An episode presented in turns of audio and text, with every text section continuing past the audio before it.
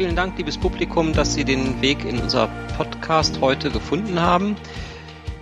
Wir wollen uns ja heute beschäftigen mit den aktuellen OECD-Entwicklungen. Die OECD hat ja am 31. Januar ein neues Papier veröffentlicht zu dem sogenannten Unified Approach oder auch in der Presse gerne äh, wird dazu Bezug genommen auf die neue Weltsteuerordnung. Wir haben uns vorgenommen, das jetzt in dem Podcast mal in einer 20 Minuten, halben Stunde Ihnen einen Überblick zu geben über die Neuerungen. Und ich habe mich dafür verstärkt mit zum einen der Susanne van der Ham, eine Partnerkollegin von mir in Düsseldorf, der Roman David, auch ein Kollege von mir in Frankfurt. Dann haben wir noch den Volker Käbig bei uns, der International Text Partner in Düsseldorf ist.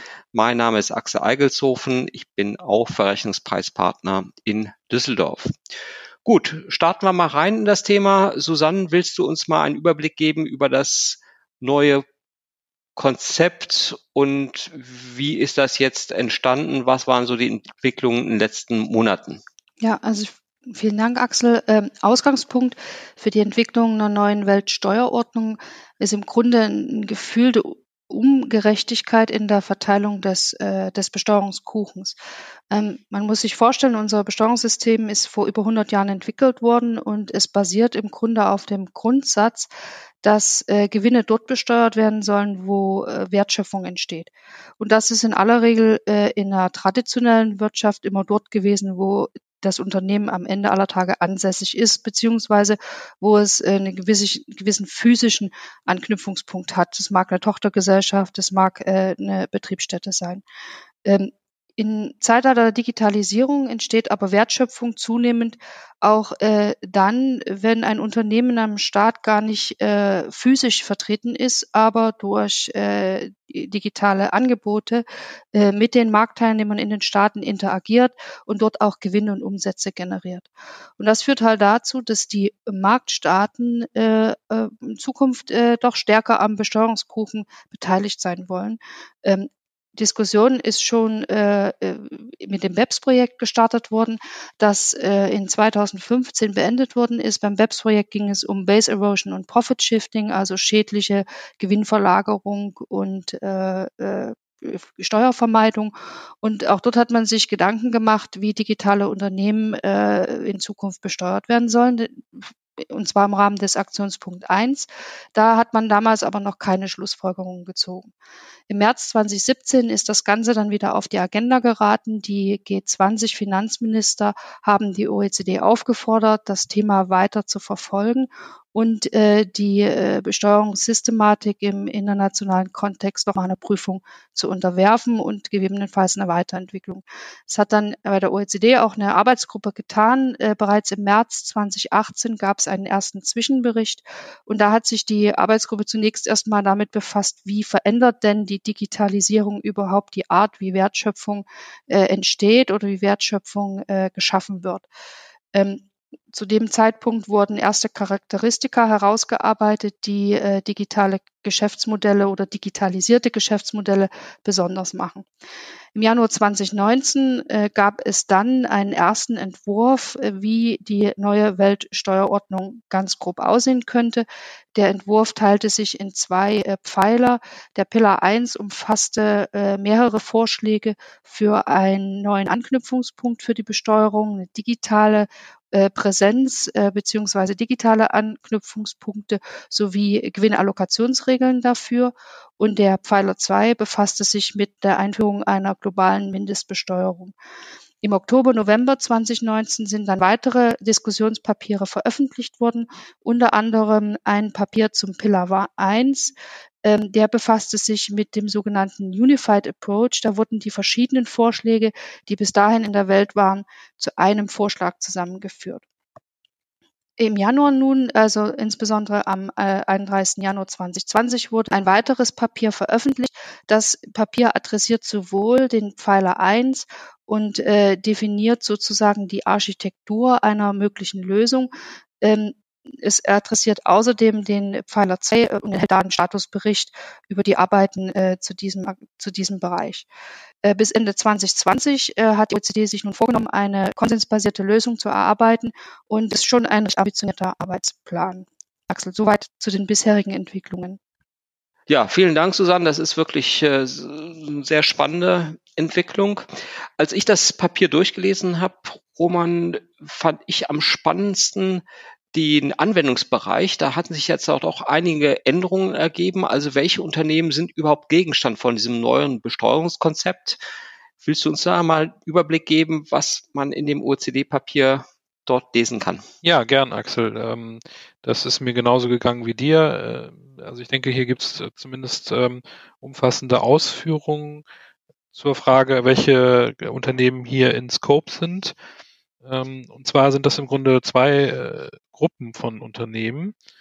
Äh, ich nenne die einfach mal. Das ist einmal die sogenannten Automated Digital Services und zweitens die Consumer-Facing Businesses.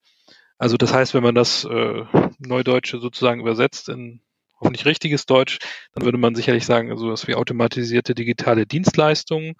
Ähm, hier gibt es auch eine, ähm, ja, eine, eine Positivliste, die allerdings natürlich als nicht ja, erschöpfend gedacht ist.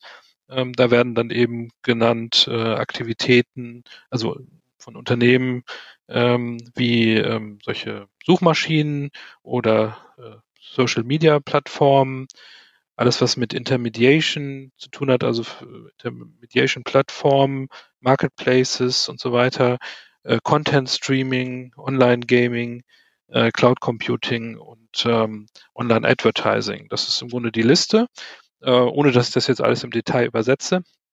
Ähm, aber was, was auch klargestellt wird, ist, dass das eben nicht ähm, erschöpfend ist. Ähm, es ist schon klar, das zielt natürlich auf ganz bestimmte ähm, Digitalunternehmen. Und der zweite Bereich, nämlich die ähm, Unternehmen, die ähm, Produkte und Dienstleistungen anbieten, die direkt oder indirekt an Endkunden vertrieben werden. Ähm, auch hier gibt's ähm, am Ende eine kleine Liste, äh, also als nicht erschöpfende Liste gedacht. Ähm, da wird dann eben genannt eben äh, Computerprodukte oder eben äh, Produkte aus der äh, Modeindustrie, aus der Kosmetikindustrie, alle Arten von äh, Markenprodukten. Ähm, und was auch ganz interessant ist, dass hier explizit ähm, an verschiedenen Stellen Grunde auch so Franchise- und äh, Lizenzmodelle drunter gefasst werden, wo eben eine Marke eben äh, für Konsumenten eben ähm, ja zum, am Markt als Dienstleistung oder äh, mit bestimmten Produkten eben äh, verfügbar gemacht wird. Also im Restaurantsektor wird hier explizit genannt. Ähm, also relativ ähm, klare Zielgruppe für äh, diese neuen Besteuerungsrechte. Und ähm, was auch interessant ist, dass es also auch ganz äh, explizit, und das ist, äh, denke ich, auch äh, recht neu, ähm, bestimmte äh, Industrien ähm, explizit ausgenommen werden. Also das heißt, dass man eben sagt, äh, insbesondere Unternehmen, die äh, Zwischenprodukte und Komponenten herstellen, werden ausgenommen. Ähm, dann ähm, haben wir im Grunde alle möglichen Anbieter von ähm, Rohmaterialien ähm, oder eben äh, irgendwelcher Güter, die nicht äh, in Consumer-Facing-Industrie äh, reinfließen. Ähm, und äh, hier wird also eben ganz äh, explizit dann eben genannt, ähm, also dass äh, Industrien äh, und da, das, das ist im Grunde dann auch eine gute Nachricht ähm, aus deutscher Sicht, ähm, weil man im Grunde sagen kann, also ähm, alle Industriezweige ähm, wie Chemieindustrie, Automobilzulieferer, Anlagen, Maschinenbauer, Medizintechnik und so weiter fallen also explizit nicht unter diese ähm, neuen Besteuerungsrechte. Ähm, abschließend äh, noch ein ähm, Bereich, der eben auch hier ausgenommen wird, äh, nämlich der Financial Service Sektor, ähm, von dem eben gesagt wird, dass man davon ausgeht, dass es größtenteils äh, B2B-Produkte sind und dass es eben da aus diesem Grunde auch nicht unter diese neuen Besteuerungsrechte fallen soll.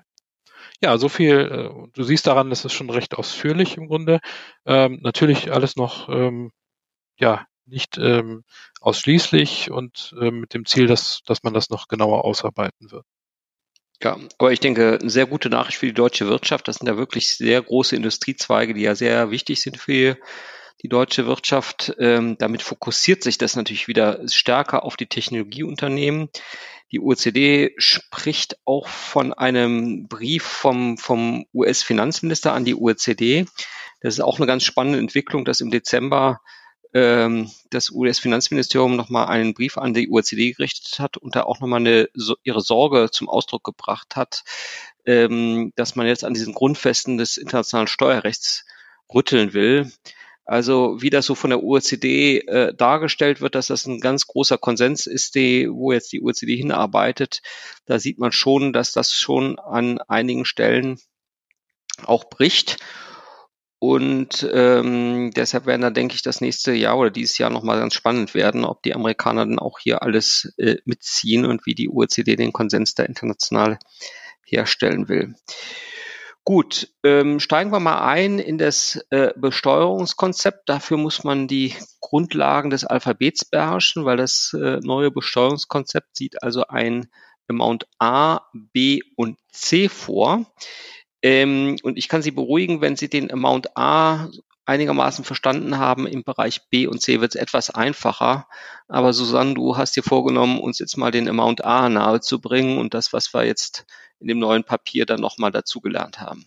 Ja, Axel, das äh, werde ich gerne versuchen. Äh, die Regelungen zu äh, Amount A sind jetzt darauf ausgerichtet, die Marktstaaten stärker am Besteuerungskuchen zu beteiligen. Und ganz wichtig ist, dass die Regelungen zu Amount A bzw. ABC den Fremdvergleichsgrundsatz nicht ablösen, sondern die sollen parallel zum Fremdvergleichsgrundsatz Anwendung finden. Das heißt, dass man im Grunde unterjährig nach wie vor die Verrechnungspreise nach den Grundsätzen des Fremdvergleichsgrundsatzes festsetzen muss. Äh, und das führt letztendlich am Ende des Jahres schon zu einer gewissen äh, Verteilung des Besteuerungssubstrats. Die Regelungen zu Amount A sollen nun diese Verteilung nochmal äh, schütteln und umverteilen sozusagen, und zwar in Richtung Marktstaaten. Ausgangspunkt äh, für die Umverteilung ist zunächst erstmal der konsolidierte Jahresabschluss. Äh, und da ganz besonders äh, der Gewinnvorsteuern. Es gab eine intensive Diskussion darüber, welche Gewinnkennzahl äh, die Basis für die Umverteilung darstellen soll. Und das neue Papier hat sich jetzt auf den Gewinnvorsteuern eingeschossen. Wenn man den ermittelt hat äh, beziehungsweise vorliegen hat, äh, muss man im ersten Schritt erstmal sozusagen den Routinegewinn abspalten, nämlich der, der nicht Gegenstand einer Umverteilung sein soll. Äh, der Routinegewinn, das wird eine pauschale Gewinngröße sein, bestimmter äh, Anteil des äh, konsolidierten Konzerngewinns, ähm, und man hat im Oktober diskutiert äh, in dem dortigen Papier und auch in der äh, öffentlichen Anhörung, die damals stattgefunden hat, welche Größe da am besten geeignet ist. Da wurde zum einen von einer pauschalen äh, Routinegewinngröße fürs Gesamtunternehmen gesprochen und zum anderen äh, gab es aber auch Stimmen, die für regionale Routinegewinngrößen beziehungsweise industriespezifische Routinegewinngrößen ähm, plädiert haben. Hat man den Routinegewinn abgestalten, äh, abgespalten, verbleibt sozusagen der Residualgewinn und dieser soll jetzt Grundlage für eine Umverteilung sein. Und die Umverteilung, die soll auf Basis von äh, Schlüsseln erfolgen. Es äh, steht noch nicht äh, abschließend fest, welche Schlüssel äh, die Umverteilung bewirken werden. Es ist aber relativ wahrscheinlich, dass es auf eine umsatzbasierte Reallokation hinauslaufen wird. Und ganz wichtig wiederum, es wird nicht der Umsatz sein, den man ganz konkret mit Kunden in einem bestimmten Staat äh, generiert hat, sondern es wird Umsatz sein, der diesem Staat zugeordnet worden ist. Sozusagen ein Revenue Sourcing äh, soll vorgeschaltet werden und äh, die Zuordnung soll dann die Grundlage äh, für die Reallokation des Residualgewinns bilden. Die Regelungen des neuen äh, Amounts A sollen äh, nur für bestimmte Unternehmen Anwendung finden, nämlich nur für solche, die eine bestimmte Größenordnung überschreiten. Und hierfür hat die OECD einen sechsstufigen Test vorgesehen, ähm, der durchlaufen werden muss, um zu prüfen, ob Amount A und die entsprechenden Regeln überhaupt für ein bestimmtes Unternehmen relevant sein werden. Ähm, und diesen Test, äh, diesen sechsstufigen Test möchte ich gerne mit Ihnen jetzt durchgehen. Der erste Schritt, äh, den man überspringen muss, ist die sogenannte äh, Cross-Revenue-Grenze.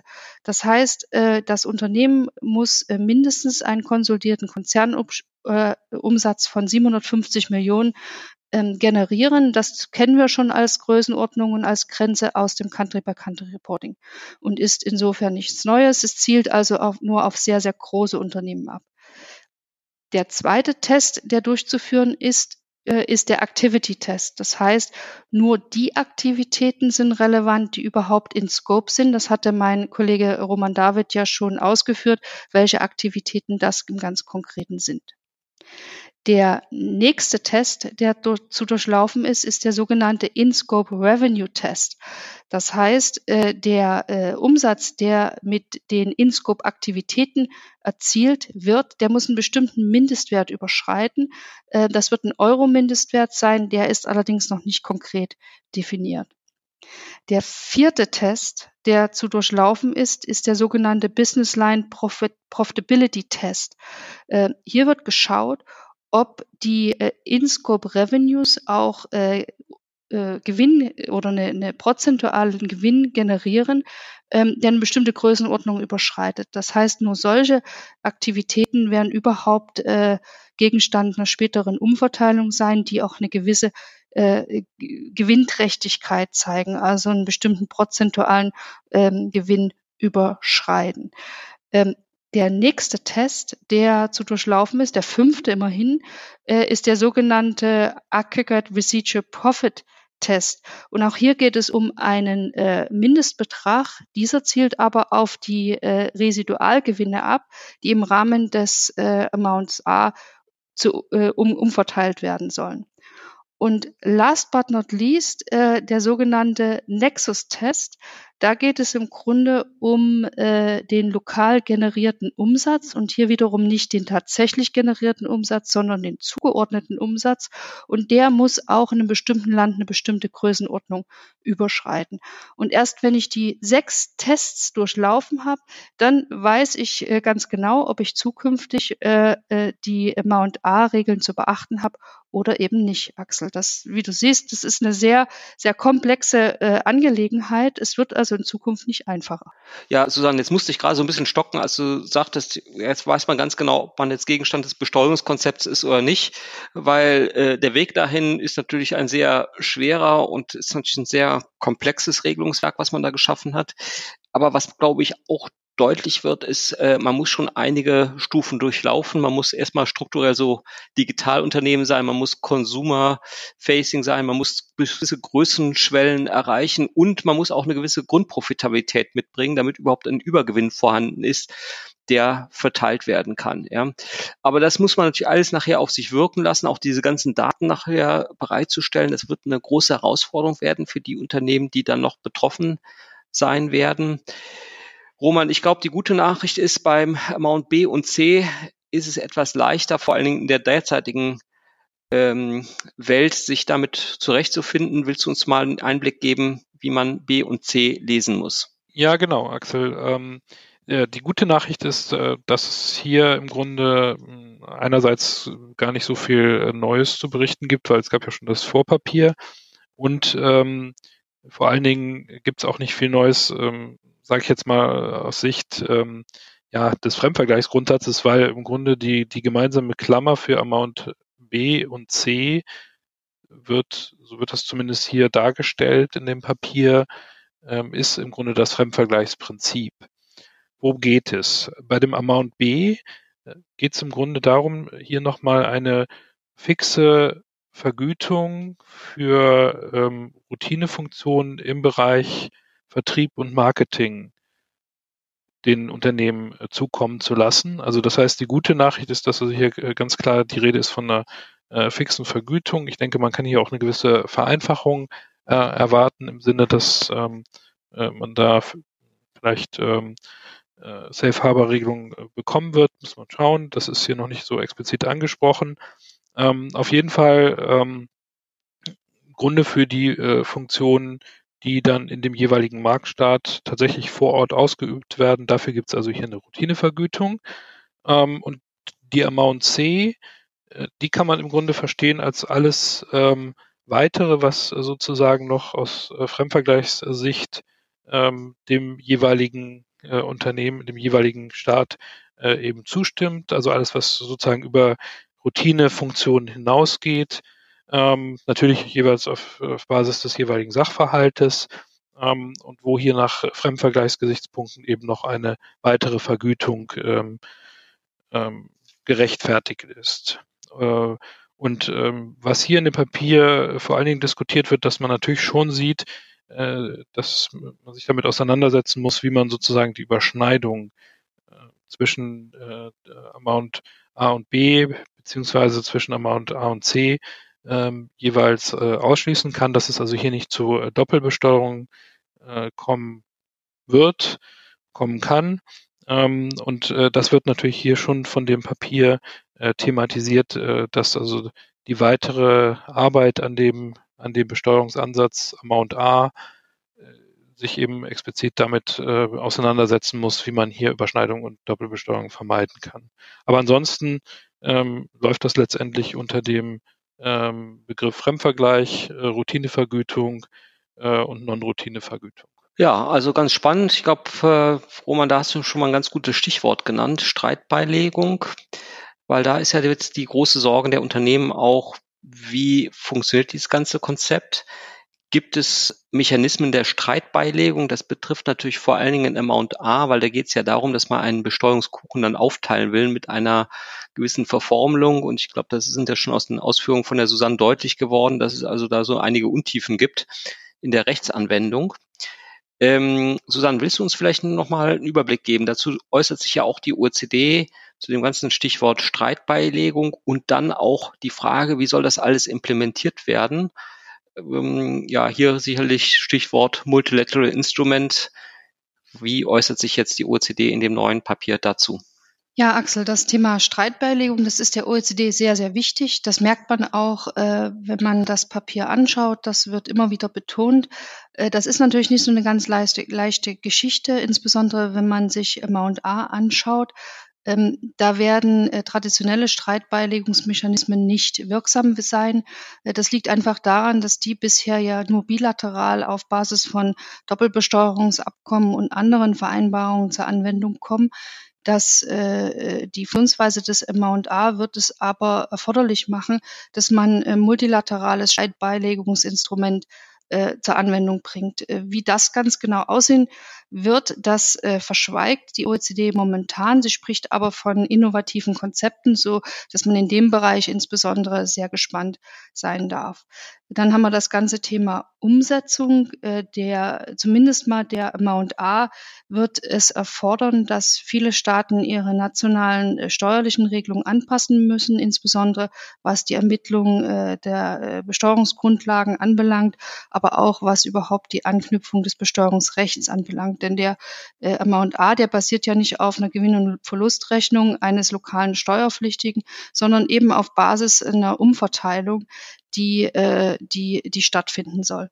Das wird es erfordern, dass nationale Gesetzgebungen sich ändern werden. Ähm, es muss auch einfacher werden. Es kann ja nicht sein, dass äh, die äh, Unternehmen in ganz vielen Staaten plötzlich steuerpflichtig sind. Auch da hat sich die OECD schon erste Gedanken gemacht und hat das Stichwort One-Stop-Shop äh, genannt. Äh, das ist so ein bisschen aus der indirekten Tax äh, entlehnt, aus der Umsatzsteuer. Ähm, da spricht man ja auch von One-Stop-Shop immer dann, wenn äh, ein äh, Online-Händler seine Verpflichtung nicht in allen Mitgliedstaaten gerecht wird, sondern alles äh, zu Hause äh, im heimischen Finanzamt erledigen kann. So was ähnliches scheint sich die OECD auch hier vorzustellen. Und äh, last but not least ist die Frage der Umsetzung.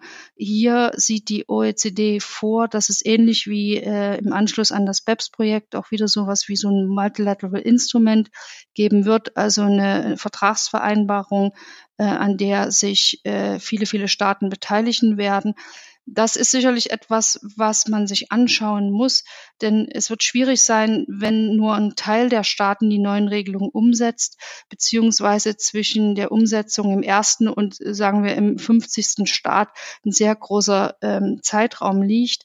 Da äh, dringt die OECD, die Mitglieder des Inclusive Frameworks darauf, da eine schnelle Umsetzung vorzusehen. Auch dort hat man aus den Erfahrungen des MLI im Anschluss an das BEPS-Projekt gelernt und will diese äh, positiv einbringen und in dem Bereich auch noch die Bemühungen verstärken.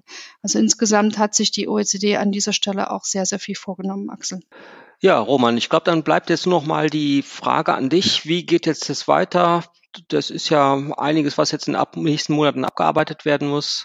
Da sind ja auch einige spannende Passagen der OECD zu lesen. Ja, zumal ähm, das ja auch ein sehr ambitionierter Zeitplan ist, ähm, der äh, da, den sich die ähm, G20 und die OECD beziehungsweise der Inclusive Framework da gesetzt haben. Nämlich äh, das Ziel ist bis zum Ende diesen Jahres 2020 äh, das Programm sozusagen äh, ja mit allen Aspekten final zu verabschieden. Also der Zeitstrahl ist so, dass es hm, jetzt im Februar, Ende Februar nochmal einen G20-Gipfel geben wird äh, in Saudi-Arabien, ähm, wo dann also jetzt dieses äh, Arbeitsprogramm im Grunde verabschiedet werden soll.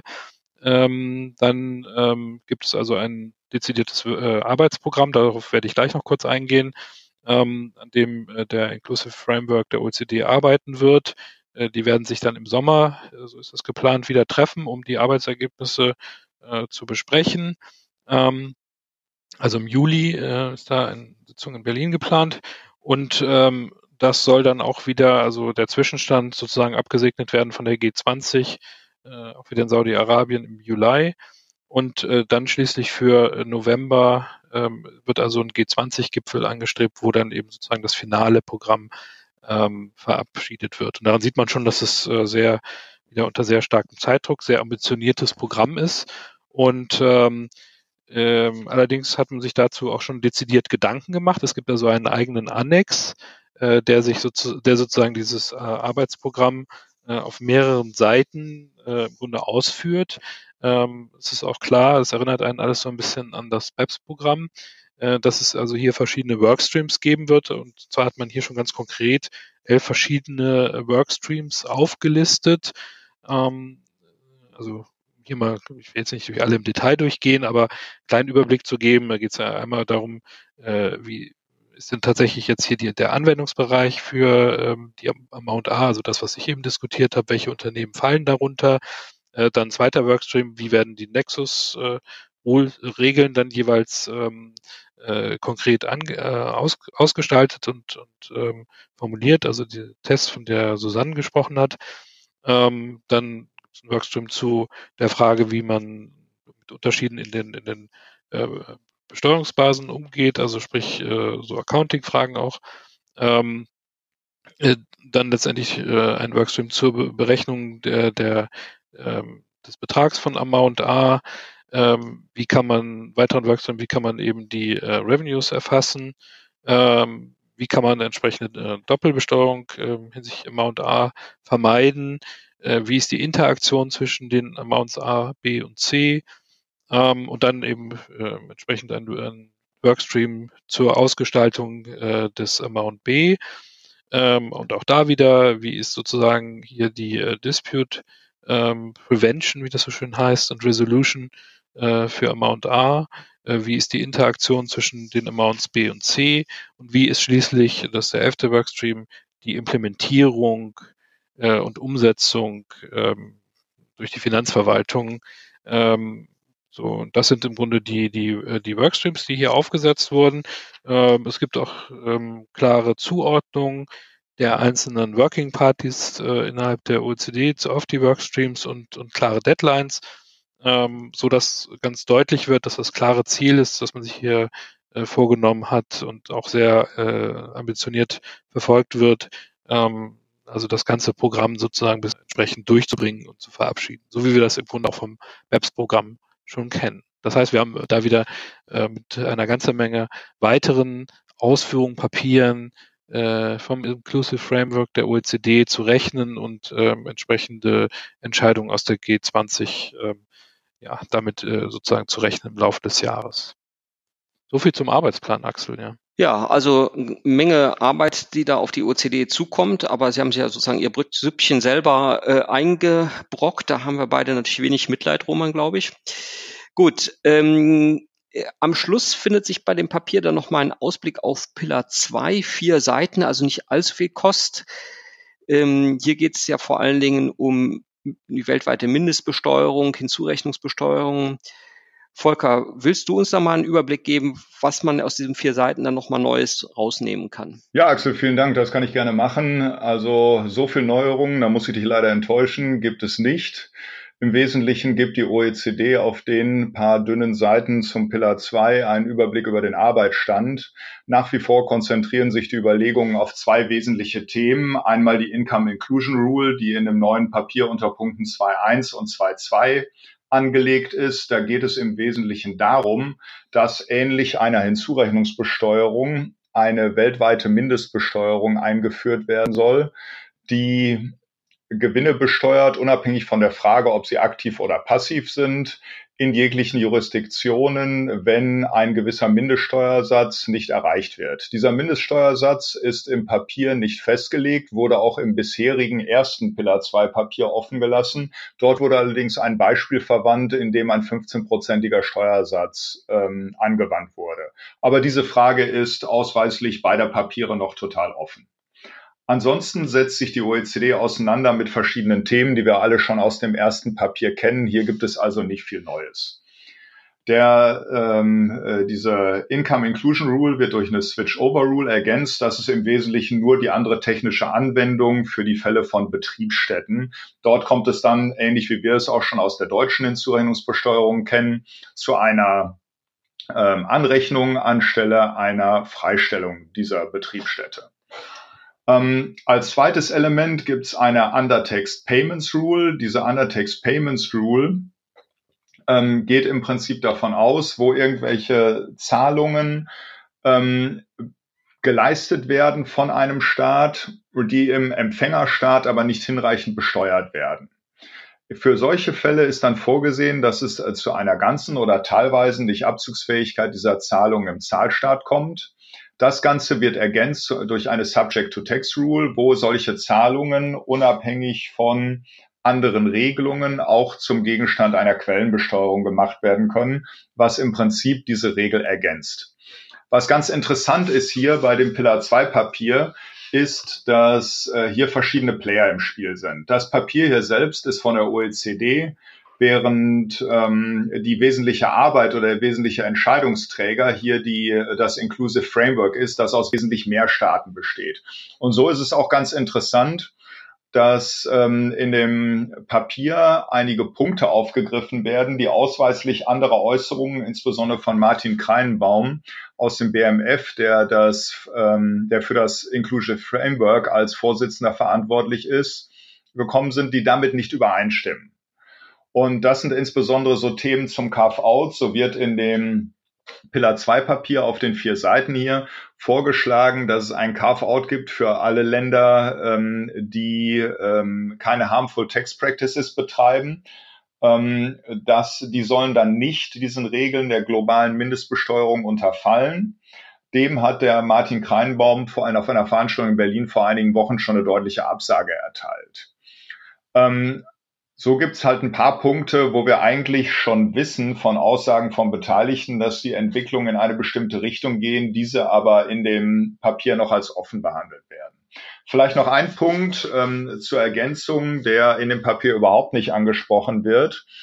Ähm, es stellt sich natürlich noch eine wesentliche Frage, wie denn in einem mehrstufigen, in einer mehrstufigen Beteiligungssituation diese Regelungen gerade zur Mindestbesteuerung Anwendung finden. Ähm, diese Regelungen können zum Beispiel eben die Regelung in Entsprechung der OECD sein. Das kann aber auch eine Regelung sein wie die US-Guilty-Besteuerung, die ja so eine ähnliche Regelung darstellt, allerdings auf weltweiter Basis, nicht auf Landesbasis. Ähm, da ist die Frage, ob es dann einen sogenannten Carve-out gibt und eben, wenn wir einmal an der Grenze der USA angelangt sind, dass alle Gesellschaften drunter nicht mehr dieser Regel unterfallen. Daran arbeiten die Amerikaner sehr stark. Das wird ein Punkt sein, der ähm, die weiteren Diskussionen noch wesentlich beeinflusst. Aber wie gesagt, das ergibt sich nicht direkt aus dem Papier. Das Papier ist sehr, sehr abstrakt gehalten und sehr, sehr generell gehalten, sondern nur aus den Diskussionen, die im Hintergrund geführt werden. Ja, vielen Dank, Volker. das ist natürlich auch ganz, ganz spannend, was da wieder noch alles im Gange ist. Ja, ich hoffe, dass das für Sie eine ganz spannende Zusammenfassung war zu den aktuellen Entwicklungen. Wir haben ja einen kleinen äh, Newsflash dazu nochmal rausgebracht, der die wesentlichen Punkte nochmal zusammenfasst. Das Papier von der OECD umfasst 30 Seiten mit ein paar Grafiken. Also es ist nicht allzu komplex zu lesen. Also auch da kann ich Sie motivieren. Ansonsten möchte ich Sie nochmal aufmerksam machen auf ein äh, spannendes Tool, was wir im Netzwerk gebaut haben, weil viele von Ihnen, die jetzt von dem Besteuerungskonzept ähm, betroffen sein werden, fragen sich ja auch, welche Auswirkungen hat das denn jetzt eigentlich auf die Konzernsteuerquote? Da haben wir schon erheblich Zeit und Mühen rein investiert, mal ein Tool zusammenzubauen, wo man mit ein paar Grunddaten auch relativ schnell den Einfluss auf die Konzernsteuerquote erkennen kann. Natürlich mit vielen Variablen, weil wir noch nicht genau wissen, wie die OECD jetzt diesen Übergewinn besteuern will, wie die Allokation stattfindet. Aber ich glaube, man kriegt da schon mal einen relativ präzisen Blick, wie sich das Besteuerungssubstrat da zwischen den Staaten neu verteilen will. Also wenn Sie da Interesse haben, sprechen Sie uns gerne an. Wir haben hier in dem Link auch, wenn Sie den Podcast gefunden haben, auch nochmal einen Link zum Marta-Tool eingebaut. Also insofern freuen wir uns, wenn Sie da auch Interesse haben, uns mit ähm, konkreten Fragen dann auch ähm, äh, uns anzusprechen und wenn wir Sie dabei unterstützen können. Gut, dann bedanken wir uns ganz herzlich für Ihre Aufmerksamkeit. Vielen Dank, Susanne, Roman und Volker, für euren Input. Und dann freuen wir uns, wenn Sie uns wieder beim nächsten Podcast beehren werden. Vielen Dank.